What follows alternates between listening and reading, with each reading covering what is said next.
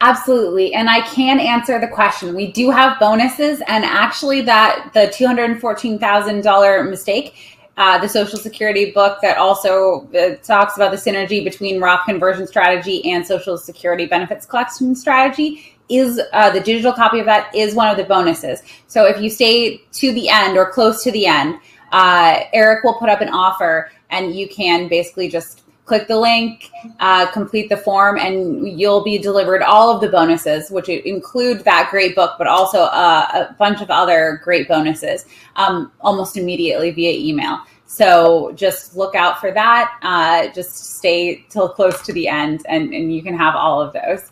So um, the next question is one that was submitted in advance of the webinar. It's a Roth IRA conversion question from Robert in Pittsburgh, and he asks how do you compare the advantages of more Roth conversions versus leaving the money in your retirement funds until required minimum distributions? Well, that that that I, that that's kind of a general question, but here here's what I would say. We are big believers in running the numbers, and I don't think that these calculations that we make are rocket science. I think if you understand the tax laws and you have the appropriate uh, software, more importantly, is understanding the tax laws.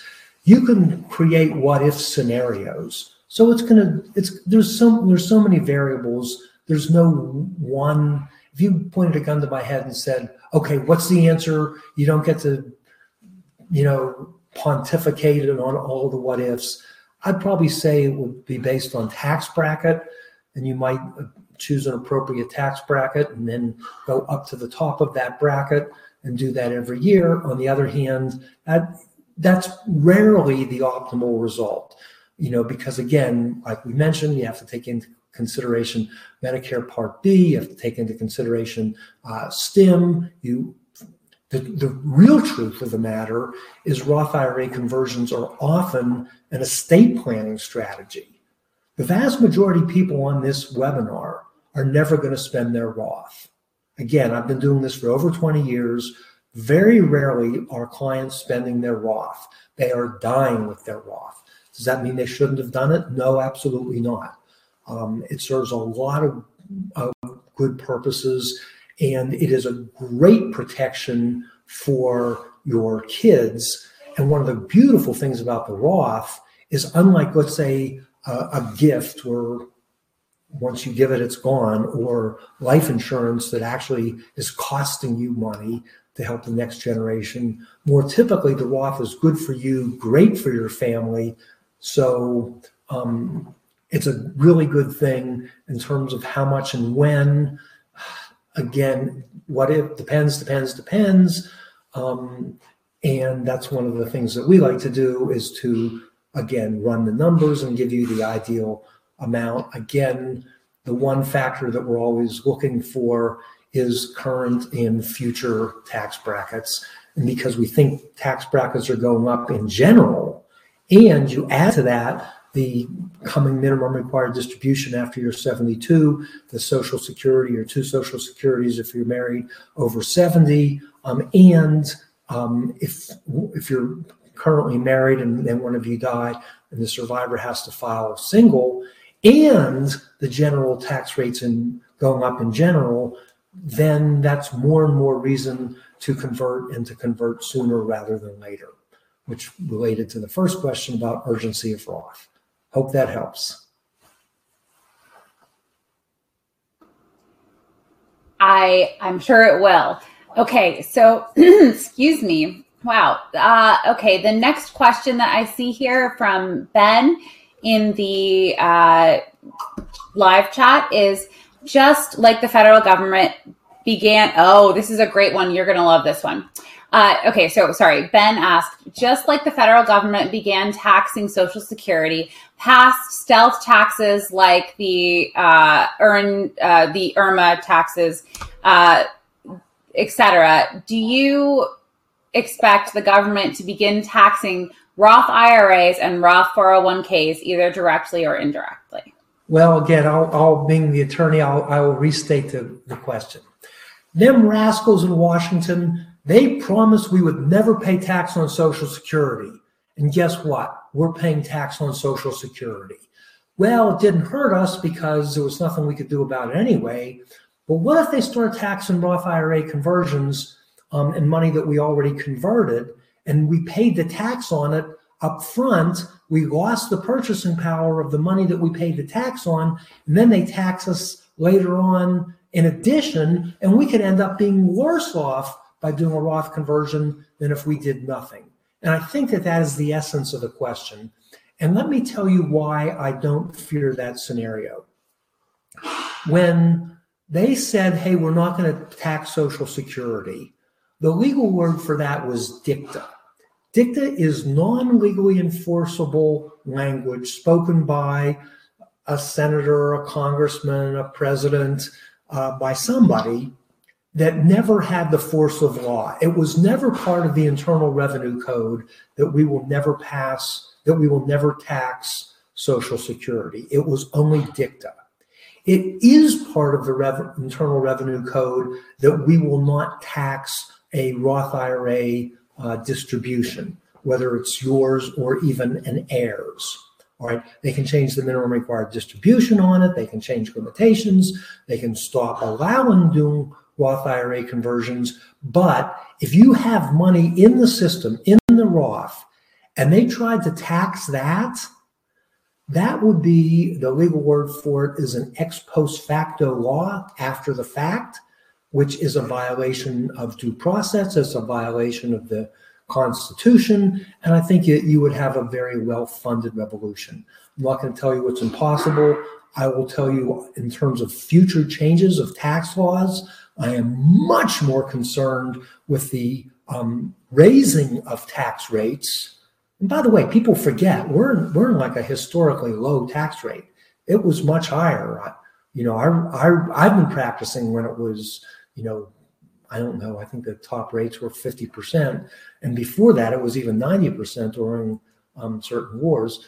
But I'd be much more worried about that than the IRS saying, "Hey, we're we're going to tax your Roth." Now, the other way you could get hurt, and I don't think that this could be hap could is likely, but I'll be thorough. And again, I'm not selling Roth IRA conversions. I'm selling what I think is going to be best for you and your family, which often is a Roth conversion. Is if somebody like Steve Forbes wins the presidency or uh, um, uh, probably more likely for the Republicans to do this than Democrats, but who knows, which is we're going to eliminate the income tax completely and we're just going to have a value added tax, which is basically a sales tax. And I will concede that there is some kind of reasonable chance that one day there will be a federal value added tax or sales tax. But if that happens, I don't think it's going to replace the income tax system. I think it will be in addition to the income tax system, just like we have in most states now, where we have both sales tax and income tax. So I would be more afraid of tax increases because I don't think that the um, I don't think that they're going to eliminate the income tax, have all these trillions of dollars in IRA money with the government desperately needing money, and then have them decide, oh no, we decided we're not going to tax all that money that everybody was expecting to pay tax on anyway. Hope that helps. Thanks, Jim. Um, I'm sure that it does, and uh, I I know that that is a question that we get a lot. But I think that your answer is is very comprehensive, and and like every time that I hear it, I'm I'm impressed uh, with how thorough it is. So um, the next question that I wanted to ask actually is from the live room as well, and I think it maybe is something that we could expand upon a little bit. So Kathleen asked um, whether she said that you mentioned that some of the sometimes um, life insurance, especially second to die policies, uh, are something that you look at for your clients. And she was wondering whether that and looking and considering any types of life insurance project uh, uh, products uh, is a part of the running the numbers package. So I thought maybe now might be a good time to talk about running the numbers or rather master plan development and the t- two options that our office has for developing people's master plans. Okay, let's have a little discussion of um, of life insurance. When you are young, and so for example, when when when I was married and my wife and I were young, um, and um, we were depending on my income for many many years to support us and our daughter, it was prudent to have life insurance because if something happened to me, what is my wife and daughter going to do for their support? So we had term life insurance. Um, and I won't go into the details, but I, I, I kind of did layers of life insurance. Um, and that made a lot of sense. And the premiums were affordable, um, and it wasn't permanent or uh, cash value life insurance.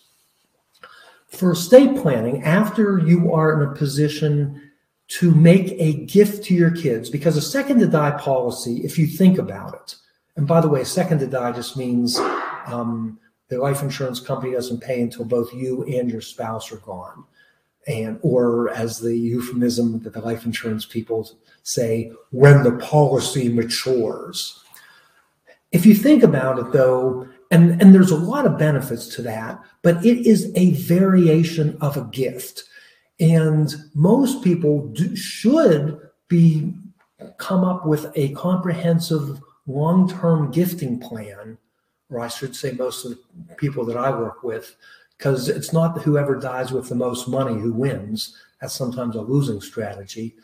Um, and making gifts is often appropriate. And there's multiple types of gifts. And in my opinion, there's value to all of them. 529 plans, if you think about it, it's a variation of a gift.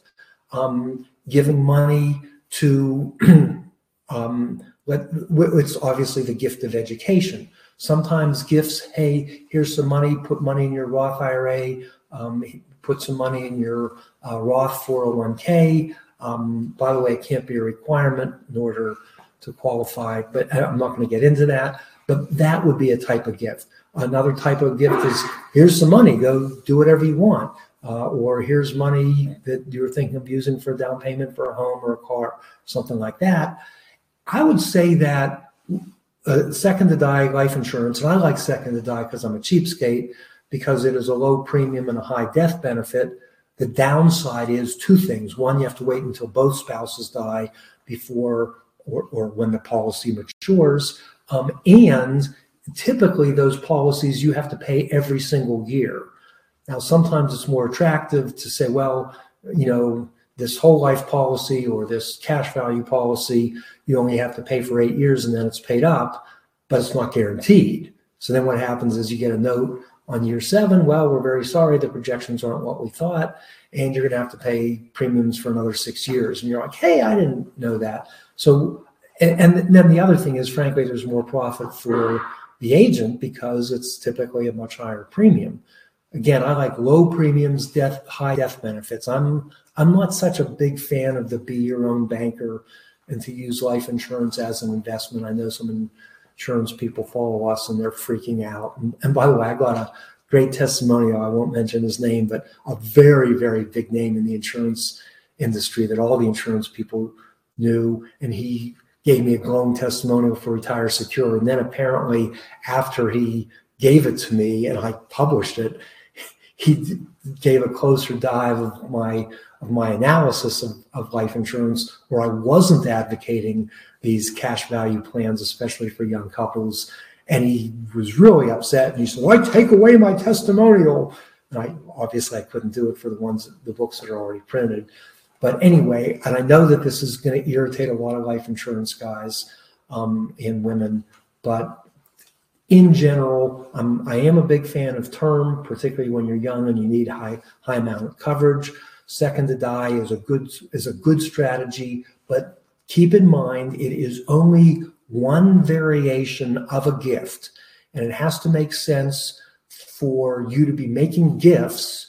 And if it doesn't make sense for you to be making gifts for whatever reason, then you probably shouldn't be doing life insurance. If it does, then the life insurance is usually one facet or one part. So I would never, for example, you blow my whole gifting budget on insurance when grandkids need educated, when kids need down payments for home, when kids need uh, some money or they could just benefit from some money. So again,